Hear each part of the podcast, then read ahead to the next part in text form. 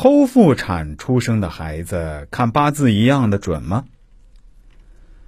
关于这个问题，我相信很多朋友都有过这样的疑问，那就是如果一个孩子是剖腹产出生的，那么他的八字也一样的准吗？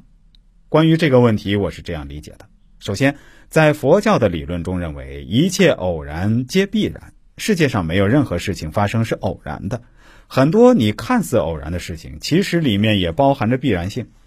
就好比孩子的出生。父母为孩子选择的剖腹产出生的年月日以及时辰，都是一个孩子正常的八字，也就是孩子来到人世间的时辰。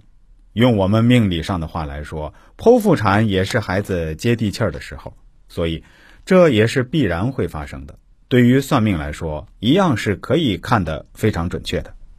其次，你真的认为在古代就没有早产这回事吗？那你就大错特错了。在古代，一样会有孩子因为父母生前受到惊吓、受了颠簸或者一些其他原因而早产的，必然在接生的时候被接生婆催产。